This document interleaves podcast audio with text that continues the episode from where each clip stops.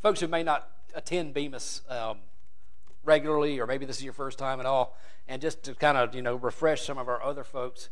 Um, most of our folks now probably know that from time to time I like to, uh, if I find a book uh, that I feel like is really going to enhance your walk with Christ or, or, your relationship with God or your overall uh, spiritual growth, I, um, I, I, like to, I like to kind of preach through that book. And I've done it on a number of occasions since I've been here. I know we've talked. I know we went through a, a, one book that was uh, specifically centered towards prayer.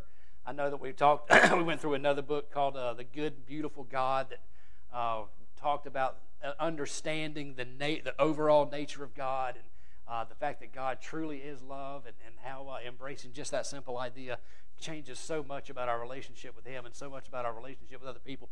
And it, it seems like there was another book that we might have gone through at some point, but if, if there has, um, I can't I can't remember it this morning. For, um, if we did, anyway, I want to go through another book with you guys uh, for for the next several weeks, and it's a book called Streams of Living Water. Anybody ever heard of this before? By the way, good. So it's all new to y'all.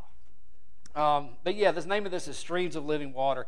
And the, uh, the title of it, the title of that book is kind of based on these words that, that we find from Jesus in John chapter 7. I'm going to read these to you real, real quick. It's John 7, uh, verses 37 and 38. John 7, verses 37 and 38. I actually hear paper folding. There are, there are some Methodists that bring their Bibles to church still. I'm on a roll this morning now. Y'all come on. Y'all, we're going to perk it up. On the last and greatest day of the festival, Jesus stood and said in a loud voice, Let anyone who is thirsty come to me and drink. Whoever believes in me, as Scripture has said, rivers of living water will flow from within them. And that's the word of God for the people of God. So you kind of get this idea of where this of where this title come from, and that's probably not new to most of you guys. That that expression that about living water probably is not new to most of you. Uh, you may recall the story that we oftentimes refer to as the woman in the well. Jesus says very, something very similar. Um, he, sa- he says this to her um, If you knew who it was that asked you for a drink, you would have asked me, and I would have given you living water. So, this is kind of an expression that he uses uh, pretty doggone frequently. And kind of kind of tying into, into what we talked about last week, we talked about God being the source of all peace, of all contentment, of all compassion, all mercy, and all true love.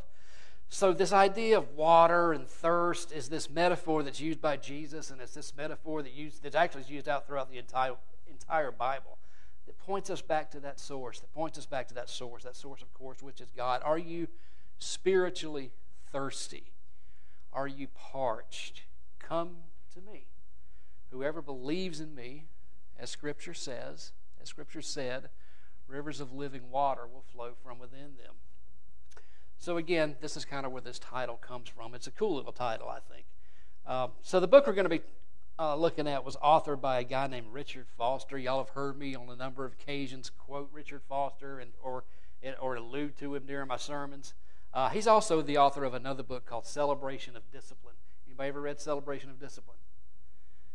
Man, we got some work to do, folks. Um, this was like the first book that I ever read um, that, uh, that really, really, dealt with this idea of spiritual formation, growing in Christ likeness, and uh, you know, incorporating spiritual disciplines into, my, into, into our lives, and spiritual training really is what it is. But it was the first book that I ever read read on, read on that topic, and, and it was a life changer for me. Um, it's, it's, it's an older book. It's about 40, 42 years old at this point. But if you ever get a chance, man, I really, really encourage you guys to read it. It's not an academic book. It's, a, it's not a hard book. It's more of a, it's more of a book of, of just practicality, you know, incorporating things into your life that's, that, that you know, is going to get you closer to God and uh, enhance that relationship with Him. But anyway, we're not talking about that. We're talking about streams of living water. Uh, do yourself a favor and check that one out, though, if you get a chance. But this idea, the whole idea behind streams of living water, is the various traditions or the various streams of historical Christianity, these traditions that have existed throughout the centuries. It's based on the, uh, this idea that, for the most part, certain churches, certain denominations, certain church cultures, certain church movements have been strongly influenced by and have emphasized strongly one of these six streams, what we're calling streams or traditions over certain other streams or traditions. So, what Foster calls us to do, and I agree with him 100, 100%, is he calls us to look outside our preferred, and I'm going to talk to you about the streams. I'm going to explain them a little bit in a second.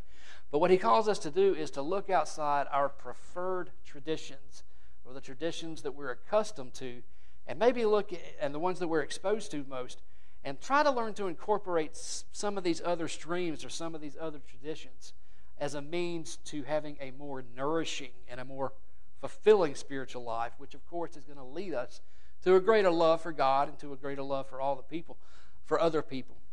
Now, one of the cool things that Foster does, and we will talk about this a little bit more in detail as we, as we move move on down the road a little bit, but he talks about um, the uh, the rich benefits of the qualities of each of these streams, but he also discusses the dangers of what can happen when we put too much emphasis on just one of them above the others. And again, we'll talk about that more as we get as we get a little bit deeper into this.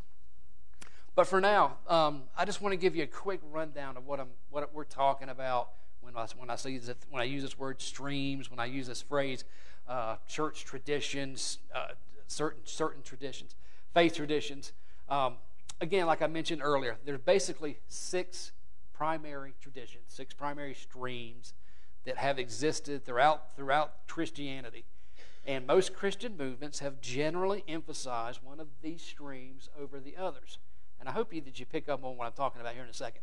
Each of these has their own unique characteristics and their own unique insights. And I'm going to run through them real quick today, and we'll, we'll start getting them a little deeper into them next week. Lorelai, can you pull up that first slide? So keep in mind, these are, the, these are basically the six primary emphasis of, of every stream of Christianity that's ever existed. And, and you're going to see there's, there's, there's some that, that'll, that'll mix a few streams together, but there's all, for the most part, there's all, for the most part, in most move, Christian movements, Christian churches, Christian denominations, it's always the primary focus of, of at least one of these over the others. So we're going to start here with what's called the contemplative tradition. Contemplative basically is big, fancy word for prayer, okay? So the contemplative tradition is this. This, this is a stream that invites us to quiet our minds and to open up our hearts to that still small voice of God. One of the primary verses that people use when they talk about the contemplative tradition is Psalm 46:10.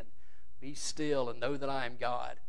So through practices such as meditation, contemplative prayer, we learn to listen and we learn to respond to God's presence in the midst of our daily lives. Again, this is just a fancy word for having a prayer filled life. It's about embodying what Paul says to us when he wrote those words pray at all times, pray without ceasing. It's about having a constant connection with God, it's about having a rich prayer life with God, it's about learning to listen to God. It's about learning to, to, to uh, listen to God in the stillness, not just talk at God, as you guys, you guys have heard me say so very often, but actually learning to sit down, be still, and allow the Holy Spirit to speak to you. And the Holy Spirit will do that because that's the Holy Spirit's job. But basically, once again, this is just the prayer filled life, enhancing our lives with constant prayer, learning to always be in the presence of God, which is such a cool idea. And I don't think that's impossible. I think there's a reason Paul said, pray without ceasing. I think, I think it really is possible for us to, to be to realize that we're in the presence of God all, at all times and have that constant communion with Him. So, the second stream that we're going to talk about is the holiness tradition. This is one most of you guys are probably going to be very, very familiar with. Rooted in a commitment to live holy and righteous lives, this stream emphasizes the importance of moral integrity and personal transformation. Does that sound familiar to anybody? It challenges us to pursue a life of purity and self discipline as we strive to reflect the character of Christ. I would say that that's kind of a pretty prominent stream, particularly in our geographical area. And again, most of you guys who have gone to church in South Georgia during your lifetime have probably been exposed to, the, to this particular stream at one, or one point or another. Thirdly, the charismatic tradition, the one that scares the mess out of Methodist. Flowing with the power of the Holy Spirit, this stream reminds us of the dynamic and the miraculous aspects of the Christian faith. It encourages us to seek the gifts of the Spirit, such as healing, prophecy, speaking in tongues, as a means of experiencing God's supernatural presence. How many, I'm just curious, how many folks have ever been to a Pentecostal or charismatic worship service?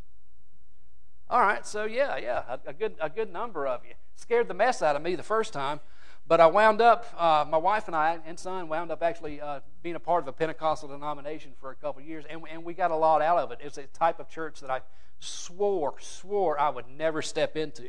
I thought they were crazy. I thought it was all a show, and, and, and I, I was very apprehensive about that. God has a sense of humor because He put me there for two years. And, and, and or, or, or He just teaches me a lot of humility.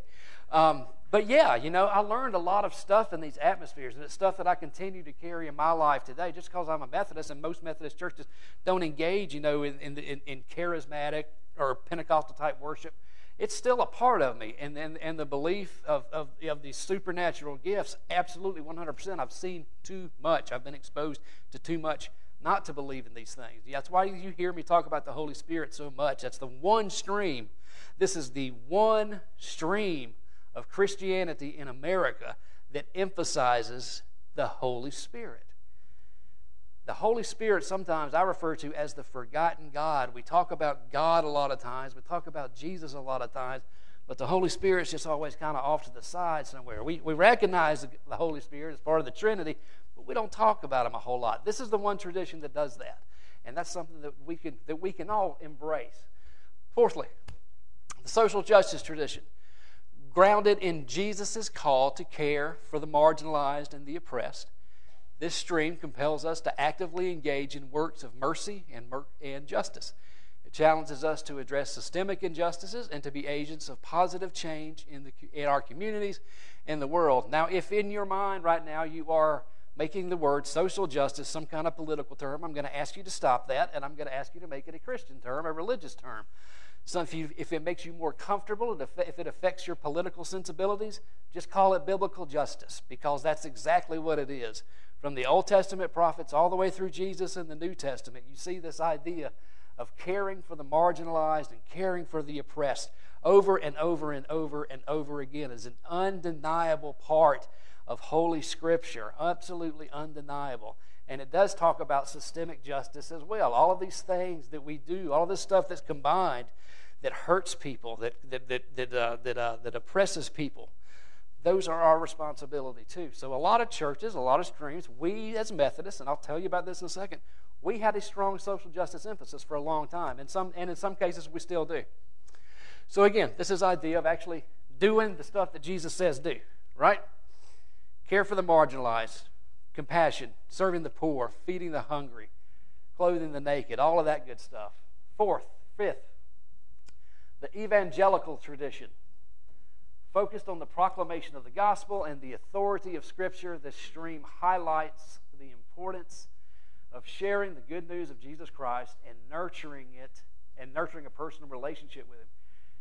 It reminds us of the power of God's words to transform lives. Now, that word evangelical, let's talk about that one for a second because that one's kind of got a bad rap and it's also got some political overtones as well over the years. Being an evangelical, being part of the evangelical stream, does not mean that you are a Republican, nor does it mean that you are part of a specific voting bloc.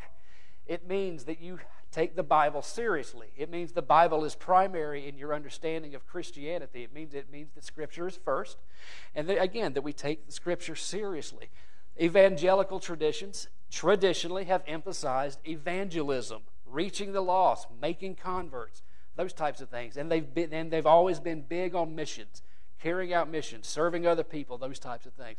So that's what it means to be an evangelical. And you guys, you guys probably know this by now. The majority of churches in the Valdosta, South Georgia area, they're going to fall primarily under this category as being their, their stream of Christianity for the most part. We certainly have an element of that with us. and then lastly, this was kind of this one's kind of this one's kind of hard to, describe. This is this is I, I, I appreciate it, but, it, but it, it's hard for me to um, really, really, really describe um, well. But it's called the incarnational tradition.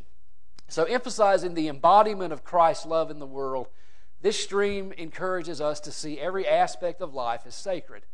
It calls us to serve and to engage with the world around us, infusing our daily activities with a sense of purpose and mission. And the best way, the easiest way that I can think to succinctly um, state basically what that means? is that it's kind of very similar. It's kind of very similar to the contemplative tradition. It's about realizing the presence of God at all times, all places, everywhere. But it's a little bit more than that. It's a little bit, it's a little bit more than just talking with God and listening to God. It's about realizing that every single thing that I do, every action I take, every thought that I have throughout the day is a, is a spiritual action. Is a spiritual action. There is no separation, and this is what I'm getting at with this tradition. This is part of that this tradition that I love. There's no separation between the worldly and the spiritual because it's all spiritual. Everything that I do is spiritual. Every decision that I make in my life is a spiritual decision. Every relationship that I have with another human being is spiritual. Every work decision that I ever make is a spiritual decision. We are constantly, there is no separation. There is no church Jerry and outside the church Jerry. There's no separation between the two. Everything is spiritual. God is always with us, God is always around us. So that just kind of gives you a base outline of these traditions that we're going to be talking about. If you are curious, the Methodist Church, the Methodist movement, was and is primarily part of the holiness tradition. That may come as a surprise to you, but it's always emphasized the ideas of purity of heart, purity of motive, purity of intention, and self discipline. Now, that may come as a surprise because of some preconceived notions that a lot of us have when we hear that word holiness. But this has always been Methodism's primary focus. Certainly, there is a very present and a very there are very present and very strong elements of the evangelical tradition and the social justice tradition within Methodism but holiness has always been the primary focus. Y'all think of some other church environments y'all might have been exposed to. Not, not this church, outside of these walls. What tradition, and don't have to answer this out loud, obviously, but what tradition, or considering these, what tradition or what traditions would you say were most prevalent in those types of cultures, those types of church cultures, those, those atmospheres? For Catholics and for Episcopalians, for example, the incarnational tradition, which greatly emphasizes liturgical worship and the sacraments, especially communion, are very prominent. The incarnational tradition is very prominent in those in those in those traditions. You're also finding those traditions pretty heavy emphasis on the contemplative stream and the social justice stream. Our Baptist brothers and sisters, as I, as I talked about earlier, they are all about emphasizing the primacy of the Bible within the evangelical tradition. They're big on evangelism, they're big on making converts, and they're big on having that personal relationship with Jesus. I think that's probably where that whole that phrase come from, by the way, having a personal relationship with Christ. If I had to take an educated guess, because it's not in the Bible. All of us have heard that. Do you have a personal relationship with Jesus Christ? That phrase doesn't come from the Bible. I'm, i think it probably comes from the Baptist, uh, because because we've, we've heard it so much, right? That's because they emphasize it a lot. That's that's a big part of the evangelical tradition. We talked about the Pentecostals and and the charismatics a second ago, where they greatly emphasize the power and the presence of the Holy Spirit and, and nurturing those spiritual gifts. So I hope you have. I hope at some point in your life you, you have been exposed to some of these uh, to some of these different streams, some of these different traditions, at least at least somewhat. And and if you haven't, I, I encourage you to do so. I'm not going to get you're not going to hurt my feelings. I encourage you guys to get out there and, and expose expose yourself. Jerry. I encourage you to get out there and to get exposed to some different traditions than the one that you're accustomed to or the, the one that's been most prevalent in your life. I encourage you to go out go and check out a Catholic Mass, for example. If you've never been to a Catholic Mass, go and check it out. It's it to me, they are very, very enriching. I absolutely love them.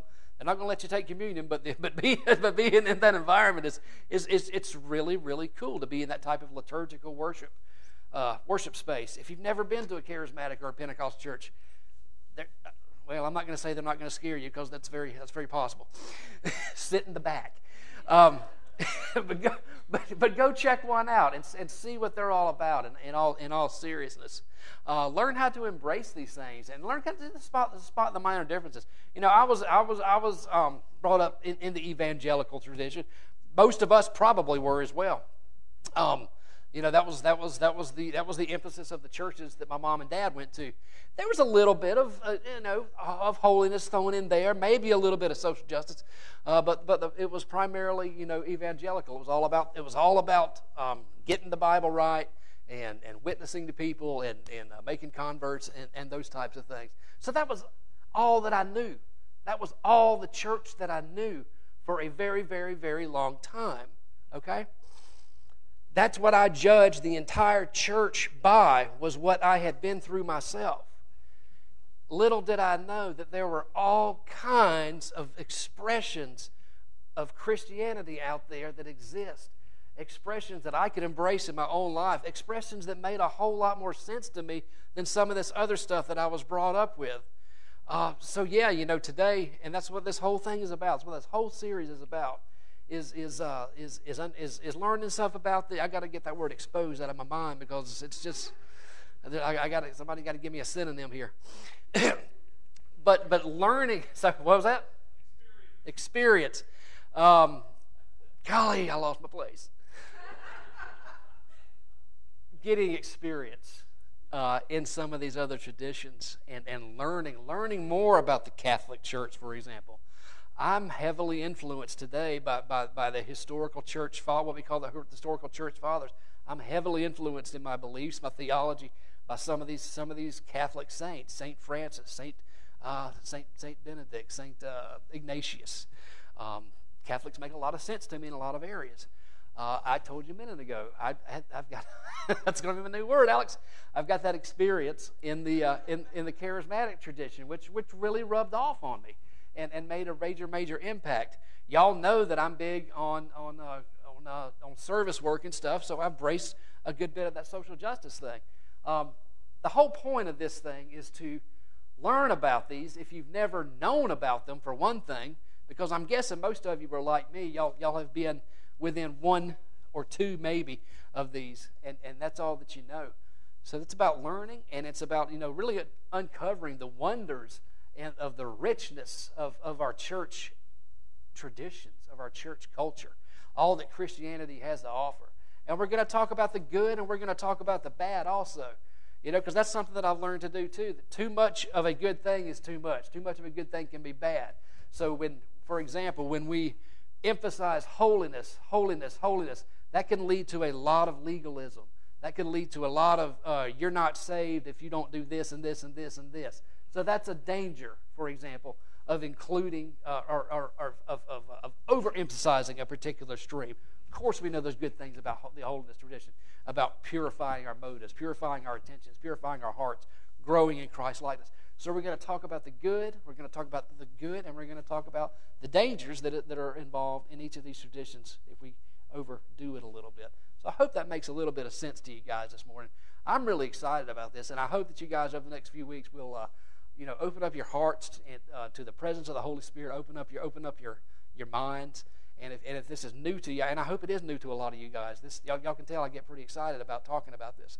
Um, and I hope that, that, that, that you'll allow Holy Spirit to do what the Holy Spirit does and work in your hearts if that if that's God's will for you uh, to learn about these things and maybe start practicing or embracing uh, some of these things that, that we, that we learn over these next few weeks. Y'all pray with me. Gracious God, we thank you this morning, as we always thank you for Jesus Christ, your Son. We thank you, God, for the history of the church and uh, all of these church traditions that, that have existed throughout the centuries, all these church traditions that have been formed.